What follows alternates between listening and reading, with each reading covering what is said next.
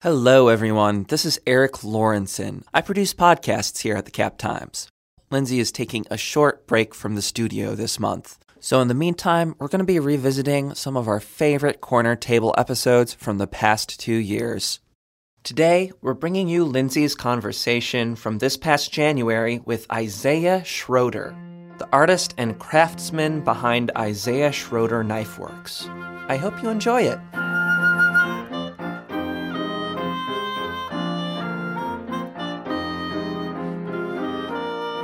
Hello! Welcome to The Corner Table, a Capital Times podcast about food and drink in Madison. As much as I totally want an Instant Pot and I love my KitchenAid, there are only a few essential tools that I really need in my kitchen. One of them is a good, sharp chef's knife. Isaiah Schroeder is a Madison based artist and craftsman who makes knives that are as beautiful as they are functional. I am your host, Cap Times food writer Lindsay Christians.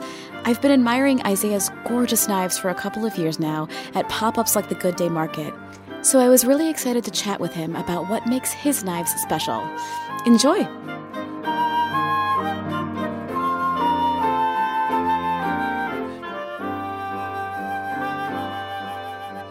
So, Isaiah, welcome.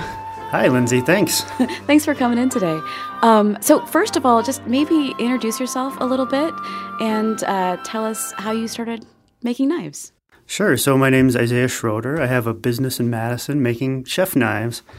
And I got started getting into knives in 2010. I was working as a furniture maker for Richard Judd in Paoli, Wisconsin. And uh, Mark and Sue, who own ChefKnivesToGo.com, they came into the shop looking for somebody to make some wooden handles for knives that they import from Japan. Uh, I took the job as an after hours sort of thing and was doing that for a while and just got really interested in the whole process and everything that goes into making knives. So, the handles that you were making for them then, were they fairly basic or, or did you get kind of started with the artistic elements fairly quickly? Um, some of both. I was always interested in pushing it to be the most interesting that I could make it. So, but yeah, there was uh, a fair call for just basic knives too. When you think about the shape of a knife, can you give us just a tiny kind of rundown of what all the parts are called, just so that we're all talking about the same things? Well, basically, there's the blade and the handle, and um, beyond that, there's descriptors for all different parts of the blade, like the edge, the spine. There's the choil, which is the part that comes down from the handle. It's got a little curve that goes from the handle down to the edge. Do most knives have uh, the blade going all the way through the handle, or is that There's, knife by knife? Yeah, so there are two different kinds, and it's separated by Western or Japanese style or Wa style handles.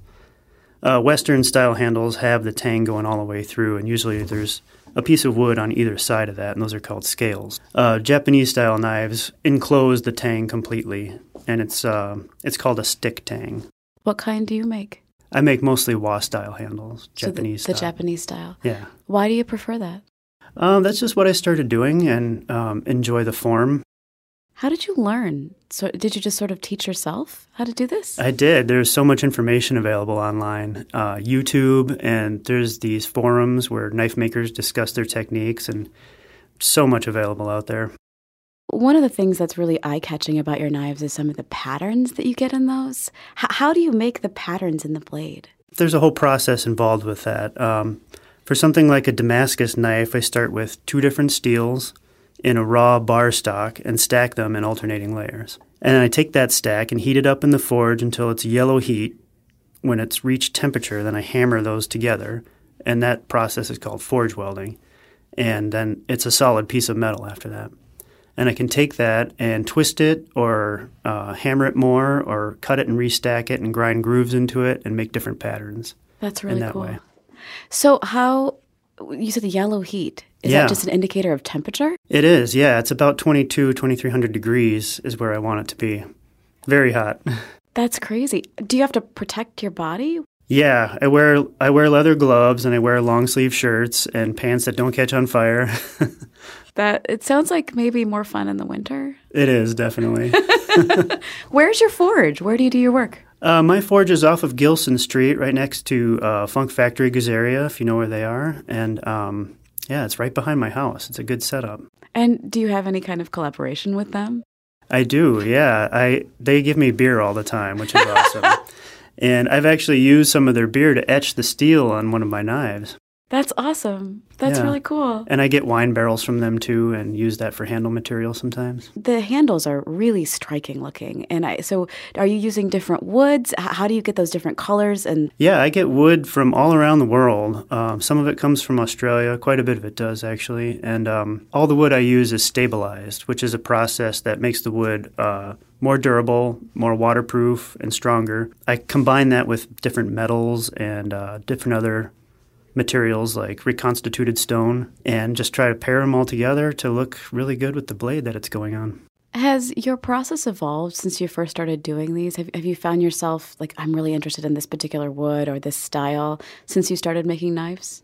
Yeah, I would say so. I, I have a particular Damascus pattern that I make the most often, which is called a lazy twist. I just really enjoy the, the way it looks, the boldness of the pattern. And so I've done that one the most often. Are these meant to be on the wall and beautiful or are they meant to be used?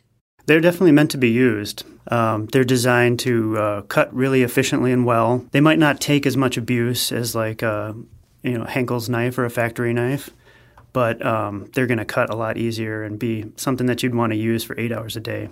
For sure. Is there are there things that maybe you wouldn't want to use the knife for like bones? Definitely. Yeah, they would not be. I mean, there are different knives for different tasks. So I could make a thicker, heavier knife with a geometry for cutting bones. Most of the knives I make are for general slicing purposes, like cutting vegetables or proteins. So I'm curious, um, what makes your knives different than my Henckels? Yeah, well, it's pretty similar to food, and you can pretty easily make a, a cheeseburger that's way better than like McDonald's could just by using better ingredients and taking more care and time in making it. Better steel and better heat treat, and that allows for thinner geometry. And uh, a knife is like a wedge. If you go to push it through something like a potato, uh, the thicker that wedge is, the harder it's going to be to push through there. So small changes in the geometry can have a very big difference in how the knife cuts.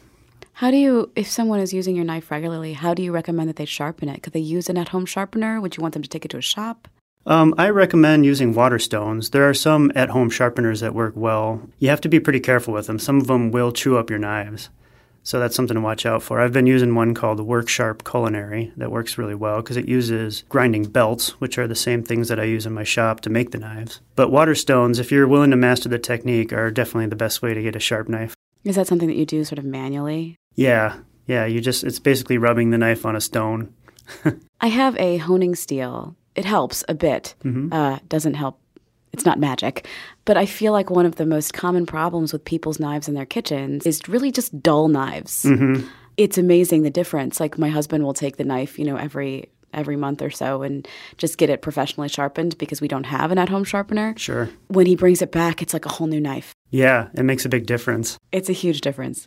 So with my knives, I'm actually willing to resharpen them for free. If anybody buys a knife from me, I'll, you bring it into the shop and I'll sharpen it for you. Another thing is uh, making the steel harder makes it more abrasion resistant, which means it doesn't need to be sharpened as often. I didn't even know that was a thing. Yeah, So the knife that I use the most often at home when I'm cooking is my. It's a Western made knife, but it's a santoku style um, because it has those little kind of gouges that helps things move off the blade. Sure. But I also kind of like the curve of it, and it's about seven inches because I'm I'm a five foot two person and I don't need a super long ten inch chef's knife.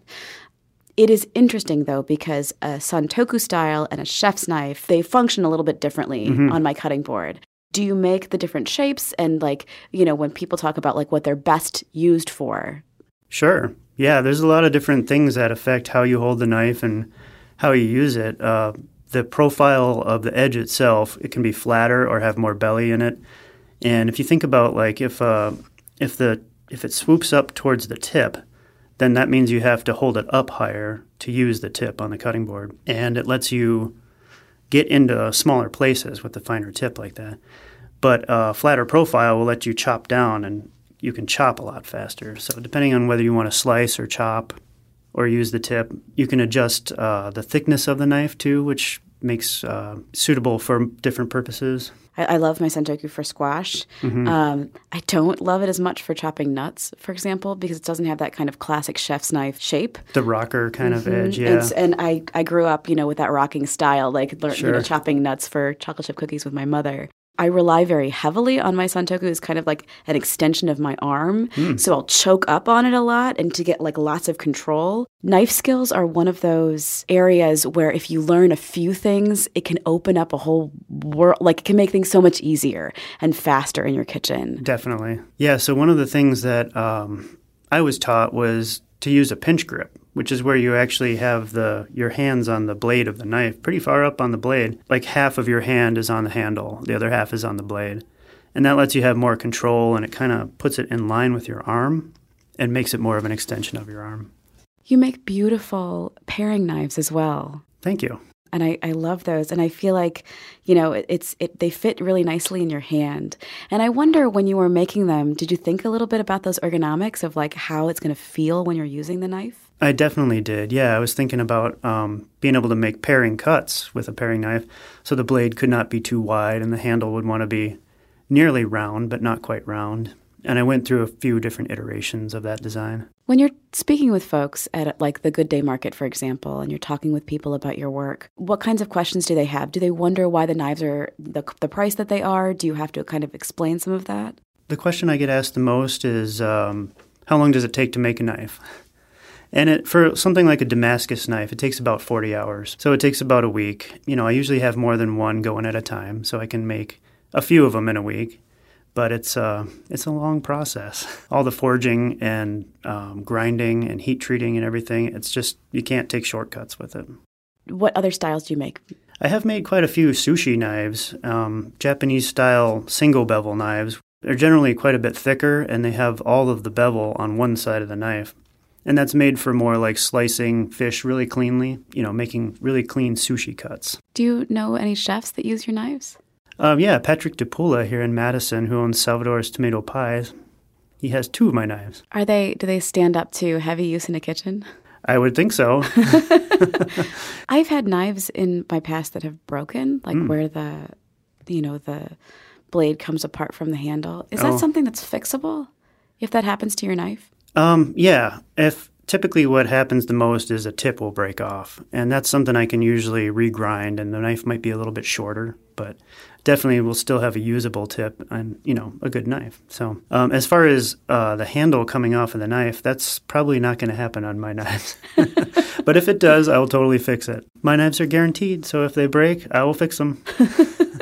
What's what's next for you? You've been making knives now. You said full time for a couple of years. If I'm still doing this in five years, I'd be very happy. I'm always going to try and push kind of the Damascus technology for me and make new patterns and try and find new ways to make interesting uh, textures and patterns in the blades and match those with the handles. That's what I really enjoy the most. Well, you brought some knives in here. Can we maybe take a look at them? Sure, yeah, this one. This one is called a K tip, which is Kiritsuke tip. The patterns on the knife blade remind me of like if you've seen the maps of the sea where they show depth. Yeah, topographical map.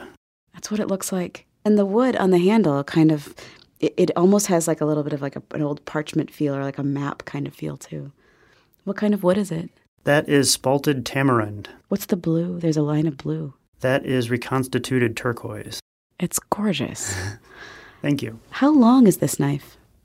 That is 240 millimeters. Like a foot, maybe? No, I think it's about uh, a nine inch knife, Got somewhere it. in that. Yeah, I mean, the Japanese convention is to use millimeters, and a lot of customers expect that, so that's why I stick with that. How do you balance the weight? So I'm, you know, like how do you find kind of where the center of balance on the knife is? Uh, most people prefer to have it a little blade forward, so like if you're holding it as a, in a pinch grip, it should be a little bit blade heavy. The the top edge of the knife, it's like trapezoidal almost, like it's like part of a triangle. It's very like a sharp edge there. Is that a particular style? Yeah, that is the Kiritsuke tip, and it comes down at about a 45 degree angle, and it's very similar to the Santoku that you like because it's got a flat profile, but it also has a very fine point that you can use for detail work. Getting in there with the edge there and finding where where things split. Yeah, Do you cook with your knives? I do. Yeah, I have several in my kitchen. That's gorgeous. Thank you. So I, I wonder, do you have, you know, folks who sort of get one of your knives and then come back and buy others? And do you hear about people's experiences using them? Yeah, I try to ask my customers for feedback as much as possible. I always like to know if there's something I can improve about it or just to hear how they use it. You know, that can help me make a better knife. Are people usually using it as like a day to day workhorse? Do they use it as a specialty knife? I think a lot of chefs will buy these as a workhorse knife because it's a high performance knife and it will actually make their job easier on a day to day basis. Do you think of yourself as an artist? Uh, yeah, I, I hope so.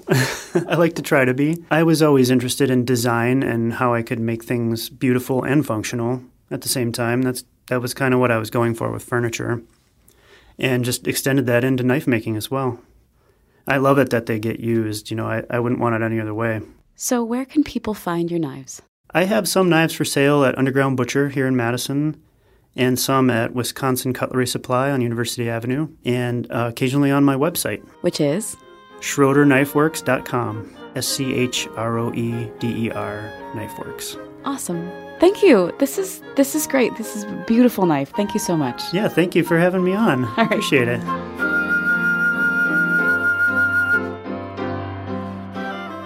Thank you so much for listening to The Corner Table. You can find us on iTunes or anywhere else you find podcasts. Do be sure to leave us a rating or a review. Also, be sure to check out our other podcasts here at the Cap Times, like Wedge Issues or The Mad Splainers. The music for The Corner Table was composed by Patrick Christians. Lindsay will be back soon with new episodes. Thanks again for tuning in.